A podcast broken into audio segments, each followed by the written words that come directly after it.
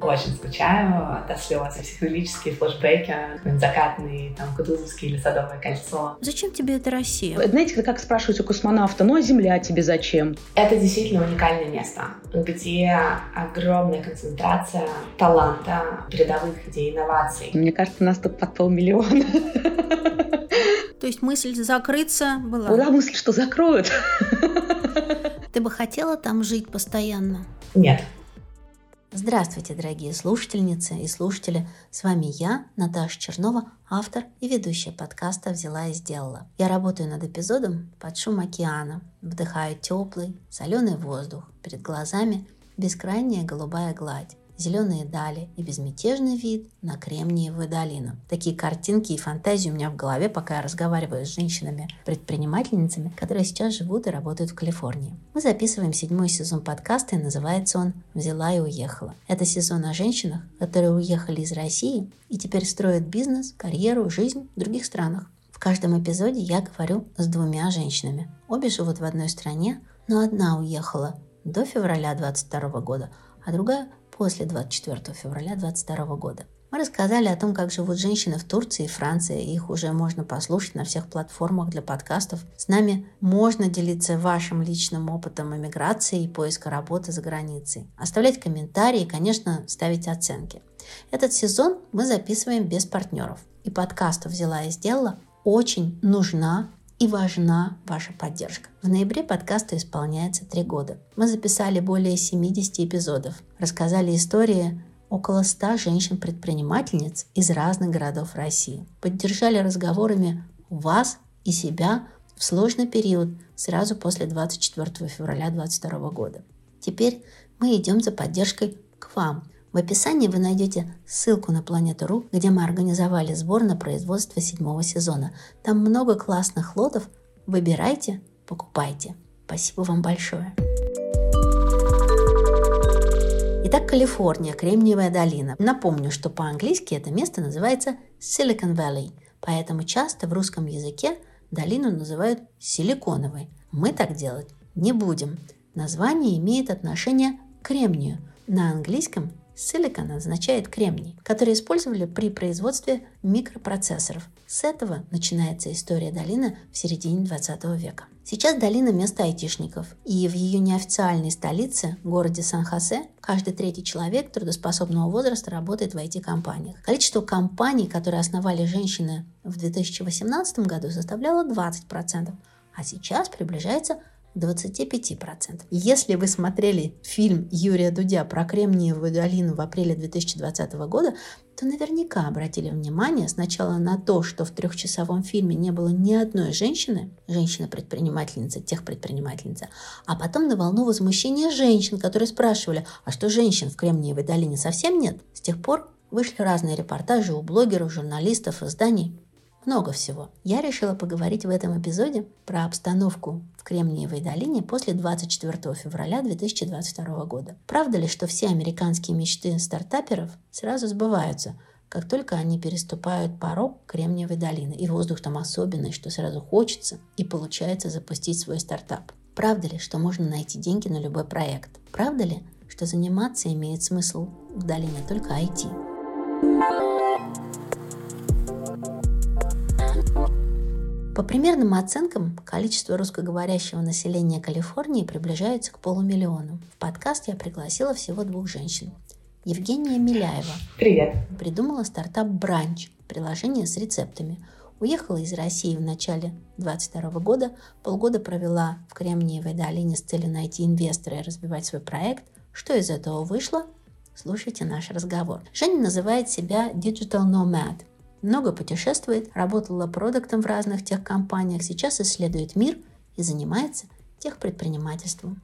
Ольга Журавская – учредительница, президент и фандрайзер благотворительного фонда «Журавлик» и проекта «Травли нет». Да, все верно. Фонд «Журавлик» разрабатывает и внедряет программы инклюзивного образования для детей. Проект «Травли нет» помогает школьникам, родителям, специалистам бороться с травлей, предотвращать и работать с ее последствиями. Эти два проекта были основаны и продолжают работать в России. В Америке Оля открыла новый благотворительный фонд Grains of Good – собирает средства в помощь детям. Как Оле удалось не уйти в IT проживаю в Кремниевой долине уже очень давно, и чем благотворительность российская отличается от американской?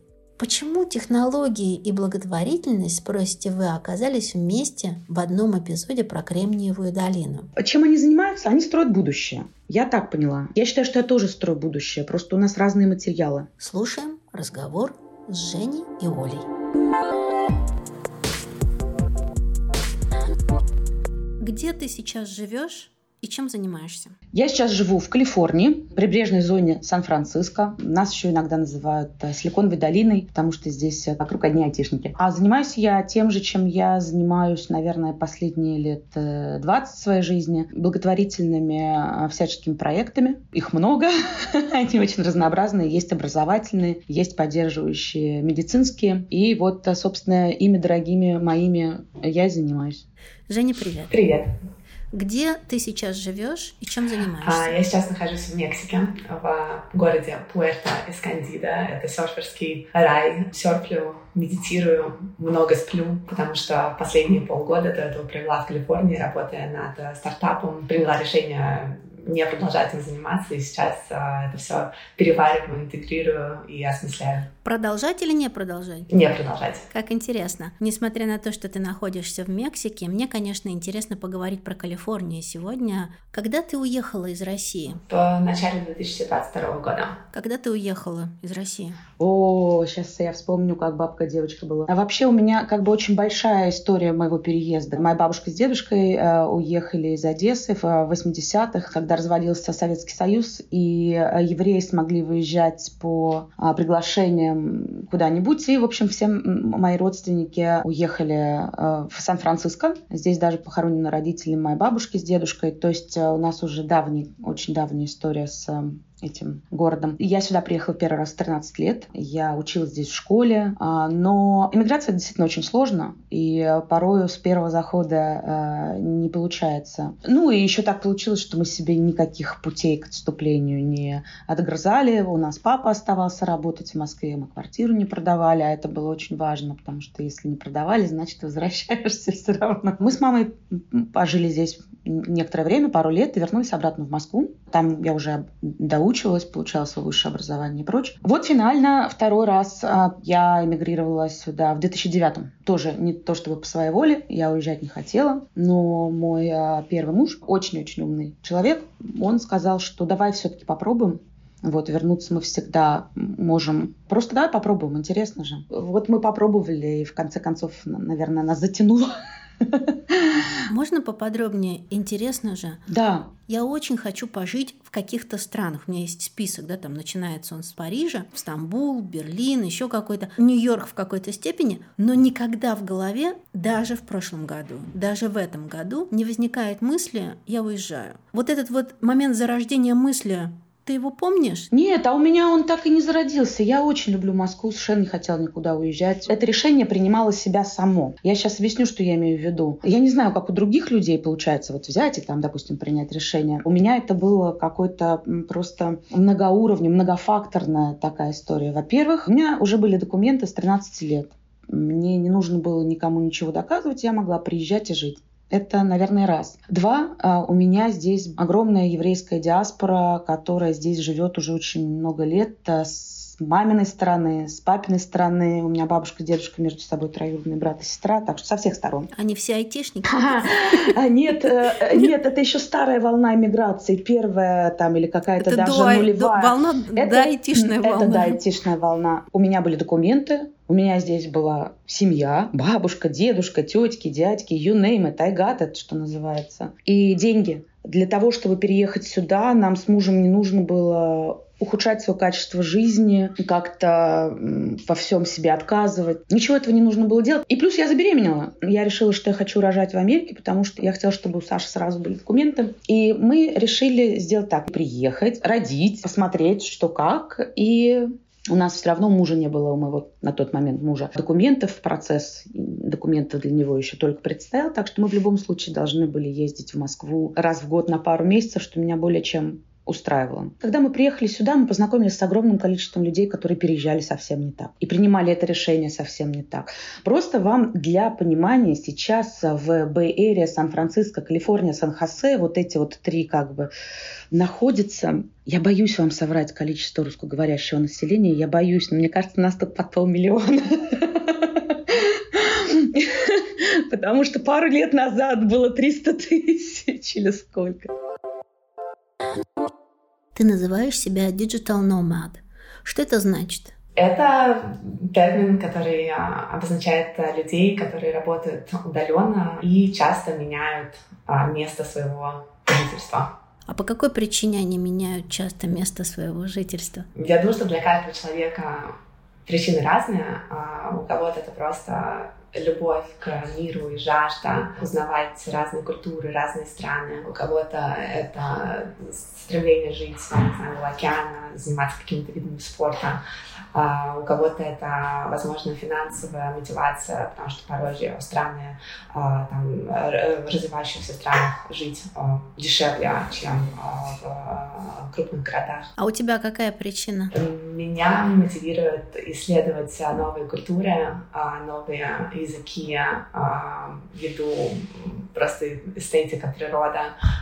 Мир такой большой, красивый, и я хочу его вот весь испытать. О чем был твой стартап? Ранч — это сервис по подписке на рецепты. Если э, тебе, как конечному пользователю, нравится готовить, э, ты можешь подписаться на своего любимого шефа э, за 5 и за 5,99 долларов в месяц получать доступ к его эксклюзивному рецепту. Есть бесконечное количество фуд-инфлюенсеров, которые выкладывают как они готовят, выкладывают рецепты, и у них есть аудитория в Инстаграме, ТикТоке, Ютубе, сотни тысяч подписчиков, миллионы подписчиков. Такая модель по подписке позволяет им иметь а, стабильный recurring повторяющийся доход. Приложение было запущено? Попробовали вы, потестили его? Да, да, оно было запущено и на iOS, и на Android. Сколько стоит вообще запустить такое приложение и где брать деньги на это? Запустить приложение может а, не стоить практически нисколько, а, если есть скилл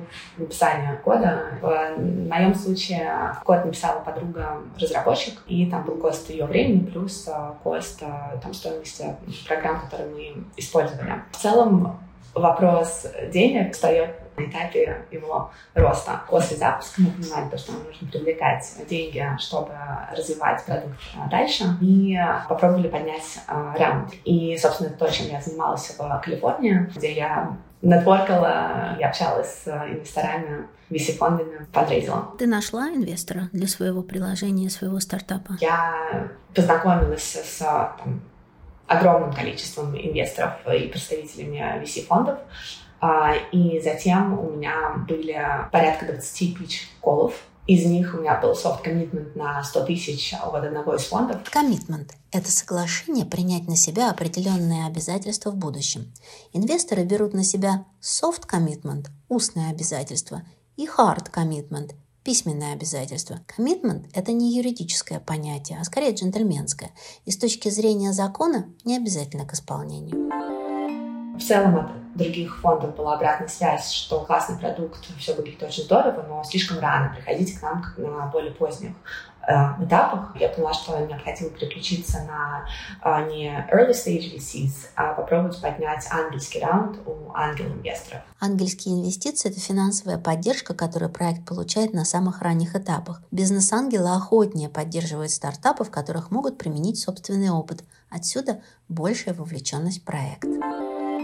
Ты нашла? Тоже получила а, несколько софт-комитов на небольшие чеки, а, но в итоге приняла решение не продолжать этим заниматься, потому что а, в целом фандрейзинг занял там сильно больше, чем я ожидала. Это казалось довольно долго, и реалистично поднимать раунд сейчас в любом случае это там 6-9 месяцев. Это просто не соответствовало моим ожиданиям. А, и а, я не могла находиться в Штатах более шести месяцев, а, потому что я приехала по B1, B2 визе. И решила покинуть Штаты, и сейчас думаю, чем заниматься дальше. Оль, у меня вот какой следующий вопрос. Что ты оставила в России? Когда переехала? Ничего не оставила, все взяла с собой. Вот э, э что ковид нам показал, по большому счету, абсолютно однозначно и очевидно, что работать действительно можно э, многим профессиям из откуда угодной точки. Э, вот э, наш фонд был бирюзовой организацией еще до того, как это было модно. Фонд «Журавлик», верно? Да, все верно. И вся команда в Москве, э, кроме меня фактически. Когда ты фандрейзер, конечно, все равно здорово приезжать э, и обязательно щупать, э, так сказать, своими щупальцами почву.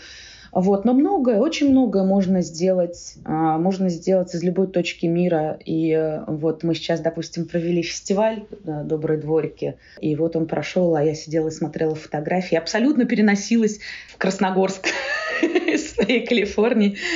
Так что да, в этом смысле мне повезло. Я э, организовывала свой первый фонд из Штатов, полностью. Я э, организовывала и работала, и работаю в своем втором фонде, тоже отсюда. Первый фонд, который я делала, назывался «Голчонок». А я его назвала в честь Гали Чаликовой. Его она висит у нас на стене. Галина Чаликова – создательница и первый директор фонда «Подари жизнь». Это фонд, который помогает детям с онкологическими, гематологическими и другими тяжелыми заболеваниями. Галя Чаликова занималась благотворительностью с 1989 года. Пришла в Российскую детскую клиническую больницу к детям, пострадавшим от землетрясения в Армении. В больнице не хватало примерно ничего, и Галина нашла людей, готовых помочь и добилась доставки гуманитарной помощи в больницу. В благотворительной тусовке Галина была человеком, для которого не существовало невозможно. Галина Чаликова умерла более 10 лет назад от рака э, чудесный, невероятный человек. Не знаю, все слова получаются очень... По сравнению с живой Галей, все это мертвые слова, но она сделала для российской благотворительности э, просто столько же, сколько, не знаю, Мария Тереза для для мира. Второй фонд, который я сделала, «Журавлик». А проект «Травли нет», он еще остается твоим? Конечно, да-да-да. Я его начинала в одном фонде, потом выгрызала его в другой фонд. У нас сейчас происходит очень много каких-то важных вещей, о которых мы давно мечтали. На нас а, обращают внимание школы. У нас получается, наконец-то как-то у нас выкристаллизовалось видение нашего проекта целиком. Мы платформу нашу образовательную запустили. Мы нашу антибуллинговую программу, все-таки весь скелет ее сделали и выложили. В общем, я хочу сказать, что у проекта «Травли нет» дела идут очень, э, очень неплохо. Не могу сказать, что в других странах э, нет проблем школьной травли и буллинга. Даже в тех странах, в которых уровень агрессии ниже, все равно есть эта проблема. И мне кажется, что вот чем раньше мы начинаем ею заниматься, тем, э, тем больше у нас будет возможностей использовать все наши наработки и материалы.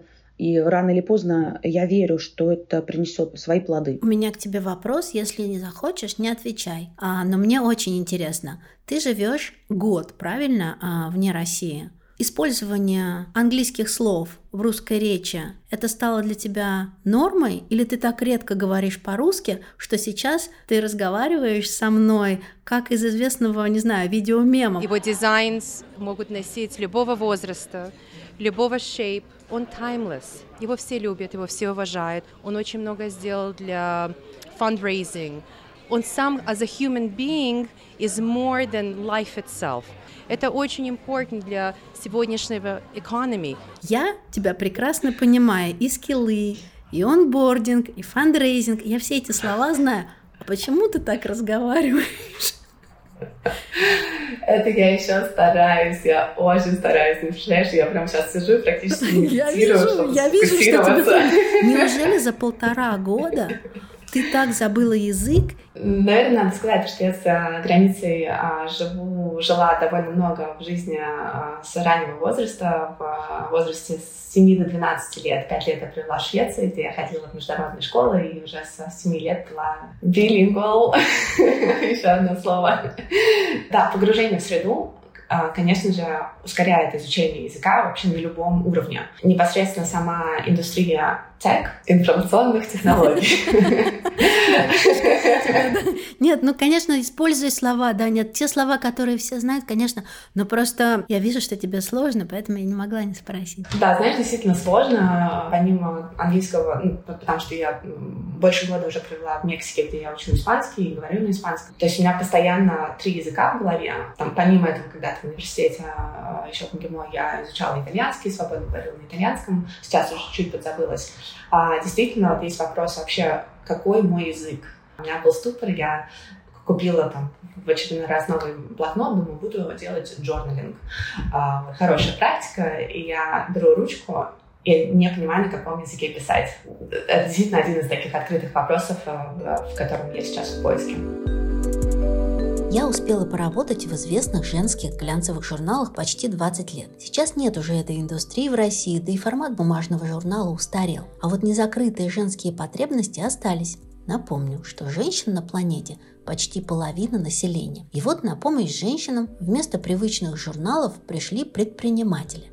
Они придумывают разные проекты для женщин, помогают женщинам завоевывать мужские сферы и осваивать профессию в IT, поддерживают женщин в борьбе со стереотипами, работают с табуированными темами, запускают фемтех-стартапы с фокусом на здоровье и специфические проблемы женщин. В 2013 году Ида Тин разработала известное приложение Clue, которое помогает отслеживать менструальный цикл. А наиболее крупные сегменты фемтеха – это продукты для беременных, сфера фертильности и менопаузы, а еще прогнозируют в ближайшие десятилетия развитие технологий в помощь поддержке психического и сексуального здоровья, а также грудного вскармливания. И сегодня я хочу порекомендовать вам подкаст Femtech Force. Это подкаст о карьере в фемтех, по всему миру на русском языке. Ведущая Ира Евдокимова работает продукт-менеджером, давно исследует тему женского здоровья. В подкасте берет интервью у русскоязычных основателей и сотрудников стартапов,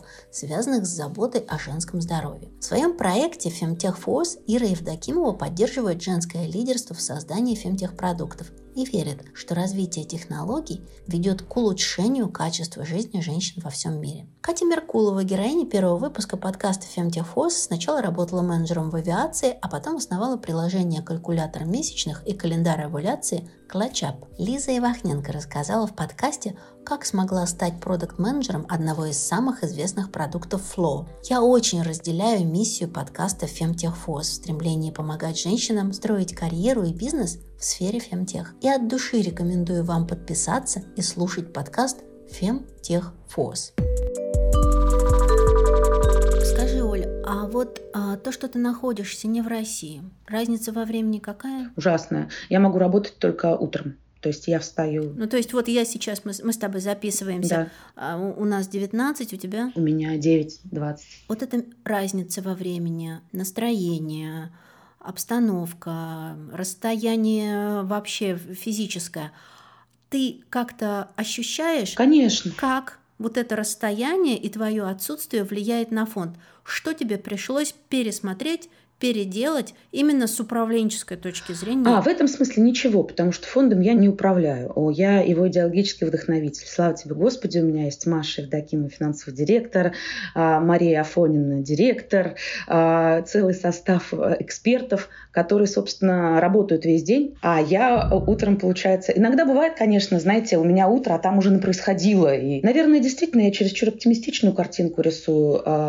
Конечно, э, пришлось идти на жертвы вот, к примеру, раньше я приезжала в Москву каждые пару месяцев в командировку, и это давало мне много сил, мотивации, возможности обнять любимых друзей. Я очень скучаю. Жертвы получаются такие. Ну, во-первых, как фандрейзер, я теряю связи. Не могу так же эффективно фандрейзить, как когда я могла приезжать в Москву и э, ходить ножками, потому что фандрейзер — это вот, знаете, волка ноги кормят. Вообще, конечно, очень сильно упали благотворительные пожертвования у всех фондов, и, и вообще у людей упали, упало количество денег, которые они зарабатывают. Это все Просто понятно. денег в стране стало сильно да, меньше. Да, да. А так как благотворительность это все-таки корень от ну, предпринимательства, то есть невозможно как бы хорошо строить благотворительность тогда, когда, когда нету предпринимателей, когда нету бизнеса, к которому можно обратиться за помощью, когда люди выживают, и, эм, конечно, им не до благотворительных пожертвований в образовательное НКО, то есть это даже не про рак или там жизнь и смерть, да, с травлей боретесь. Ну, ладно. Поэтому, да, да, вот эта жертва, она была принесена, и я не знаю, я не знаю, как она там в будущем откликнется. Пока что, пока что, совершенно волшебным каким-то образом появилась компания, которая просто нас спасла. Мы бы уже закрылись, потому что мы бы не наманковали так быстро на работу команды, ведь э, у нас пять экспертов на данный момент. Это не то чтобы много, но это то, что мы вот на данный момент можем себе позволить. Разрывают на части при этом, то есть у нас действительно очень много работы. То есть мысль закрыться была? Мысль закрыться... Была мысль, что закроют. Вот. Почему ты, находясь не в России, ну, как будто бы уже, ну, мы не боги, мы не можем спасти всех. Нет, как нет. будто бы можно заняться благотворительностью, тебе близка эта тема, в Америке. Зачем тебе эта Россия? Россия мне за тем, что... Знаете, как спрашивать у космонавта, ну а Земля тебе зачем? Тоже ведь, в принципе, в космосе. Вот школы. Я ведь очень много лет уже занимаюсь инклюзией. Это то, из чего мы стали заниматься проектом «Травли нет». У меня там дети знакомые, у меня там родители знакомые, у меня там шутка ли, команда моя, э, это моя ответственность, э, они на меня рассчитывают, а я рассчитываю на них. Мы только и выжили, э, я имею в виду как-то психологически даже, и сейчас выживаем за счет того, что мы есть друг у друга, у нас есть вот этот вот сейф ковен, вот это вот место, куда мы можем прийти, и у нас вот там есть наша работа, у нас есть там какие-то наши, значит, джмалунгмы, которые мы покоряем и прочее, прочее. Есть что-то, что мы контролируем, какой-то нарратив, который мы контролируем, и, наверное, для для выживания, психологического выживания в первую очередь, это просто очень важно, очень важно. Вот. У меня родители в Москве, у меня, не знаю, квартира. Это, это как сказать, это Убедила. Да, дом мой. Дом мой. Возвращаемся к приложению. Обязательно нужно быть в Калифорнии, чтобы запускать стартап вот такого размера и амбиций, как у тебя? Быть в Калифорнии не обязательно. но рекомендуется. Конечно, стартапы можно запускать из а, любого места. Мы сейчас живем в эпоху интернета. Да, но в Калифорнии очень много таланта, а, много капитала, огромная комьюнити предпринимателей, а, которые делятся идеями, делятся опытом. То есть огромная система поддержки — это действительно уникальное место, где огромная концентрация таланта, передовых идей, инноваций, людей, которые э, верят э, в себя э, и не боятся и пробуют э, новое. Это действительно так. Один из э, людей, с которым я познакомилась, э, Эрик, ему э, 16 лет сейчас, э, и он в high school учится, а, и он прославился тем, что он из там, туалета high school с ноутбуком на, на коленках, а, собственно, строил свою первую компанию. И потом поднял а, фонд по 20 миллионов долларов в 15 лет. Там огромное количество очень талантливых людей, и, конечно же, этим драйвом неминуемо заряжаешься просто вот, находясь там. А одновременно обратная сторона этого, что и огромная конкуренция, это может быть uh, overwhelming, в общем, что вот вокруг успешный успех, все поднимают раунды и делают экзиты, и это тоже там пятый стартап и десятый стартап, вот, а у меня, значит, первый, и это может быть немножечко устрашающе, вот, но на самом деле uh, это огромная система поддержки. Как она выглядит, эта система поддержки? Это в первую очередь люди, предприниматели, это инвесторы, другие фаундеры, а, которые дают обратную связь, которые инвестируют свое время а, в том, чтобы просто с тобой встретиться, поговорить, а, помочь. Жень, ну а как, как их вообще найти? Вот ты приезжаешь, как с чего начать, да, как понять, куда идти, как найти этих людей, куда постучаться, где они вообще находятся. Хорошая идея просто приехать и начать. Да? Лучший способ что-либо сделать — это просто начать делать это. Есть онлайн-инструменты для нетворкинга, а, например, у Y-комбинатора. Y-комбинатор — это венчурный фонд, который работает в формате бизнес-инкубатора для небольших перспективных компаний в сфере технологий.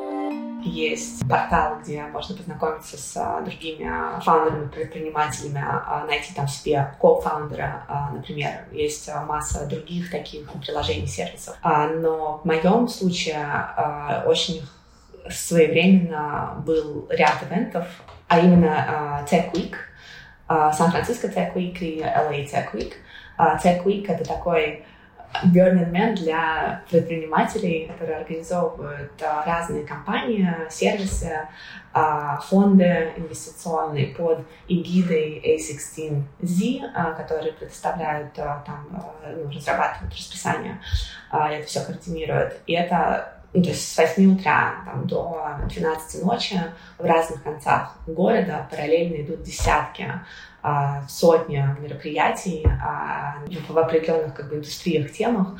А, вот, соответственно, там только лишь что, что было релевантно для меня, consumer tech, creator economy, я посещала там 5-10 мероприятий в день, каждый день на протяжении двух недель, сначала в Сан-Франциско, а потом в Л.А., а, где я познакомилась э, ну, с тысячами людьми за две недели, из которых несколько сотен были релевантные для меня контакты. И у меня а, по итогу был спредшит, в котором было там, порядка 300 а, релевантных контактов. Это инвесторы, похожие фаундеры, там, которые могут как-то поделиться опытом. Это специалисты в маркетинге, пиаре, это разработчики потенциальные, которых я могла бы э, нанять. Да, но самое главное, конечно, там ценность для фаундера на этапе фандрейзинга это коннект с инвесторами, а, потому что очень важно создать контакт живой. Оля, ты живешь в Калифорнии, и вокруг тебя по улицам ходят айтишники. Угу. У тебя есть стартап технический? Я вообще не понимаю, чем эти все люди заняты. Вот я хотела у тебя узнать. Что? У меня муж в IT, куча друзей в IT. И каждый раз, когда в гости приходит кто-то, кто не из IT, мы буквально бьем в барабаны. Ура, ура, ура, ура, ура. Чем они занимаются? Они строят будущее. Я так поняла. Они строят будущее, потому что все время происходят какие-то прорывы э, всякие э, технологические. Они происходят здесь. Я считаю, что это тоже строю будущее. Просто у нас разные материалы. Никакого у меня технического стартапа нет, потому что у меня абсолютно по-другому устроены мозги. Я не могу не сидеть на месте, не считать, не концентрироваться на каких-то таблицах. Не... А вот моя сильная сторона как и DHD-шника, и дислексика, и вообще взрослого человека, который знает свои слабые стороны, и от того знает свои сильные стороны. А моя сильная сторона — это, конечно, работа с людьми. И умение быстро в голове придумать, как бы можно было кого-то с кем-то законнектить, да так, чтобы вот, вот, вот да взять Ивана Васильевича, да поженить на Марье Петровне, да вот у нас от этого вот это. Мои сильные стороны, они лежат в, в другом совсем аспекте, и никаких стартапов мне не светит. Никогда. Назови причину, по которой ты, ну, пока приостановила или там закончила заниматься текущим стартапом твоим? Да, честный ответ — это плохая финансовая подготовленность личная а, к этому предпринимательскому пути. Да, я подхожу к концу своего личного ранвея. Runway с английского переводится буквально взлетно-посадочная полоса, а в мире стартапов и венчура runway означает время в месяцах до момента, когда у стартапа закончатся деньги. И а, я просто не могу больше позволить а, а, заниматься стартапом, вкладывать туда еще больше времени без отдачи и без дохода. И это, конечно, большой урок. Можешь сказать, сколько ты потратила? Несколько десятков тысяч долларов я бы сказала, от там, 20 до 50, при условии, что ну, я, я, например, находилась в Штатах полгода, и жизнь в Штатах очень дорогая. У тебя благотворительный фонд, который ты открыл в Америке. Угу. Расскажи, пожалуйста, как он называется и чем вы занимаетесь, кому помогаете? Мы называемся Grains of Good. Foundation, то есть такие зернышки добра. Вообще раньше я сделала этот фонд для того, чтобы я могла собирать в Америке э, на лечение для детей от рака и закупать специальное питание для детей с муковисцидозом и с, ну, в общем, с различными заболеваниями, которые предполагают э, потребность, большую потребность в э, таком дорогом питании. Помогаете вы американским детям или российским детям? Скорее, да, у меня были дети из Украины, из Беларуси, из России. Вот, наверное, постсоветское пространство, то есть мы собирали на них. Но здесь это раз. А два, а два, потом уже, как бы, когда мы больше стали заниматься темой школьной травли и буллинга, мы решили, что э, тут тоже э, есть дети, которым это было бы интересно. Мы сейчас вместе с компанией одной делаем игры для детей и для учителей. Игры, в которые мы вкладываем всякое, что нам нужно про буллинг, такие квесты, скажем так. Мы хотим выходить на американский рынок с нашим продуктом. А, ну и а, я занимаюсь сбором а, денег на медикаменты для людей, которые пострадали от, от агрессии в Украине. Благотворительность в Америке чем отличается от благотворительности в России? Так же сильно, как кинематограф как бы вот количество залов в 600 раз больше, количество денег. Мы как-то с моим другом Мишей Вайнбергом сидели, смотрели фильм, и я тоже к нему приставала, как бы чем отличается значит, кинематограф России и Америке. И там, когда пошли титры, он говорит, ну вот смотри, видишь, вот это главные герои. Я говорю, да. Он говорит, вот художники там по костюмам. Он говорит, да. Вот там мастера по свету, да. Я говорю, вот, а дальше пошли вот эти вот все титры, титры, титры людей, которых у нас нет. Вот. Э, как огромное количество денег, грантовые возможности и государственные возможности, и доля участия физических лиц в благотворительности в Америке гораздо выше, и э, возможности людей жертвовать, наверное, просто больше, больше инструментов помощи, потому что когда у тебя больше денег, у тебя больше возможностей, а когда у тебя больше возможностей, сами понимаете, можно пойти поучиться, как лучше помогать людям, можно, много чего можно, но при этом я не могу сказать, что я вижу разницу именно в качестве оказания услуг. Ты тоже в интернете интервью кому-то сказала, что в России более креативный подход к фандрейзингу, чем в Америке. Поясни, пожалуйста, что это значит. Во Франции кухня очень разнообразная, потому что людям приходилось выживать. И теперь, значит, есть и скарго, и лягушечки, и бог знает что еще. А в Англии, где все было нормально, есть картошка и мясо. И никакого пищевого разнообразия. Ну, голь на выдумку хитра, золотые слова. И действительно, для того, чтобы выжить в России, все время думаешь, как бы, как бы, чтобы придумать такое. А, мне очень нравятся проекты многих наших коллег. Большие молодцы. Одна акция «Дети вместо цветов» чего стоит. Мне кажется, она просто какая-то абсолютно невероятная. Благотворительная акция «Дети вместо цветов» проводится ежегодно 1 сентября. Акцию придумала и инициировала учительница Московского лицея в 2014 году. Она предложила учителям, коллегам и родителям школьников на 1 сентября не покупать цветы, а сумму, которую планировали потратить на букет, переводить в фонды, которые помогают детям. В 2015 году акцию подхватили фонд «Вера» и хоспис «Дом с маяком». В 2022 году акция собрала рекордную сумму – более 58 миллионов рублей. В Америке больше людей, которым нужна помощь, которые обращаются к благотворительным фондам,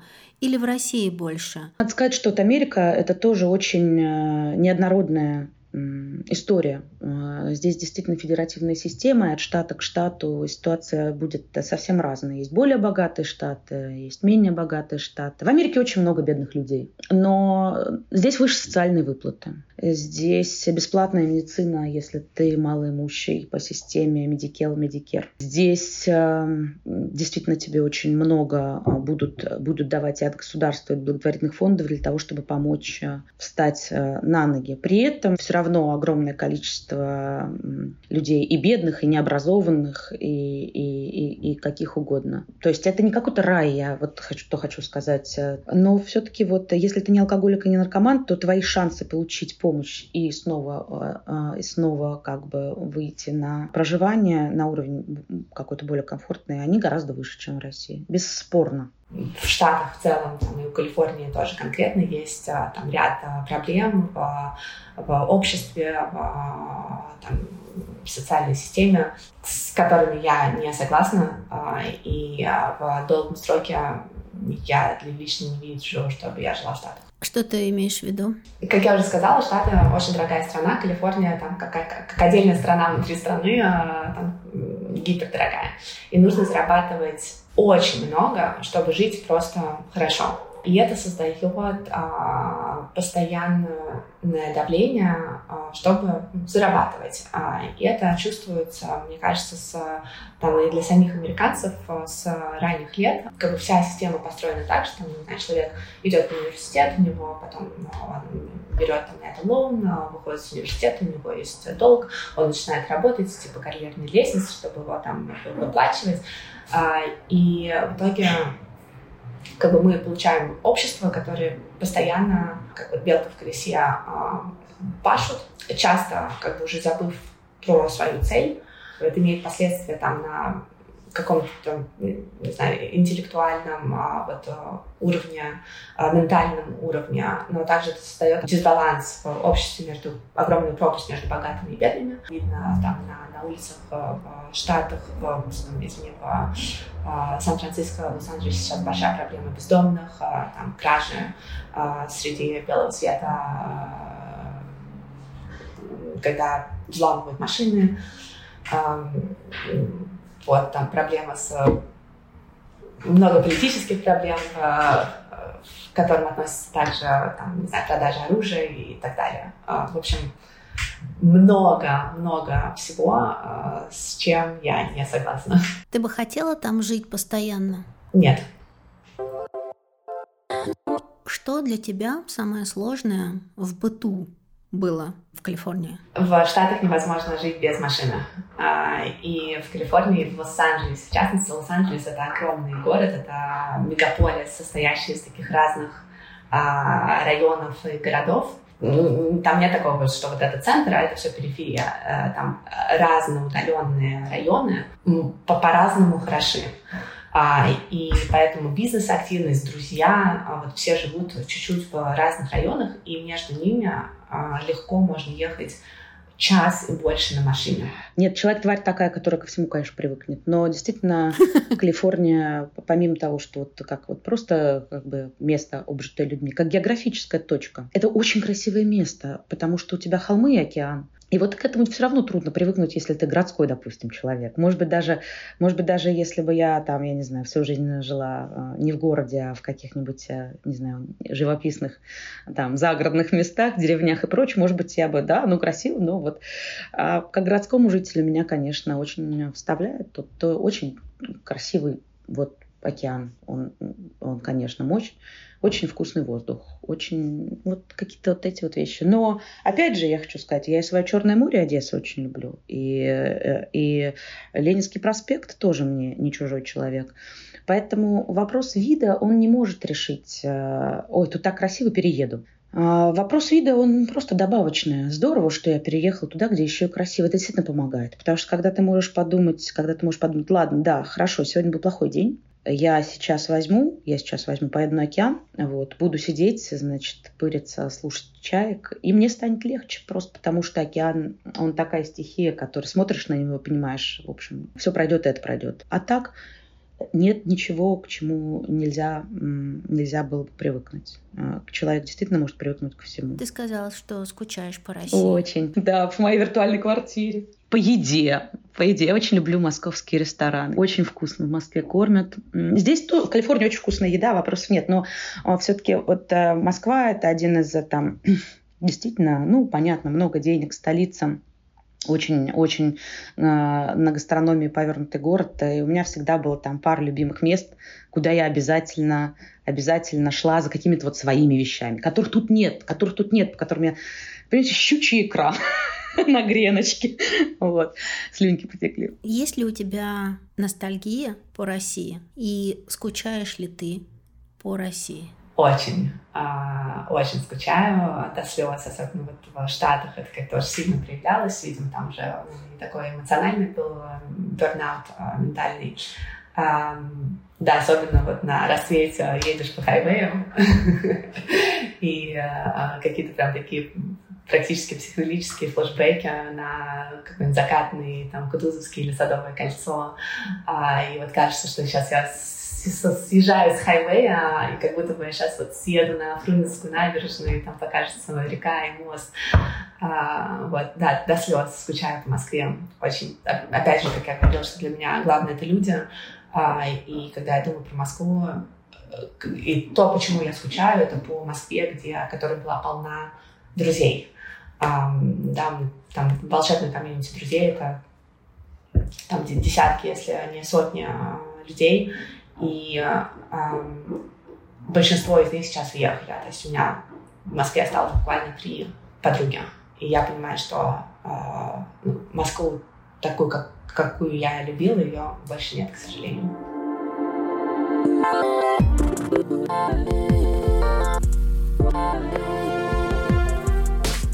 Спасибо, что послушали этот эпизод до конца.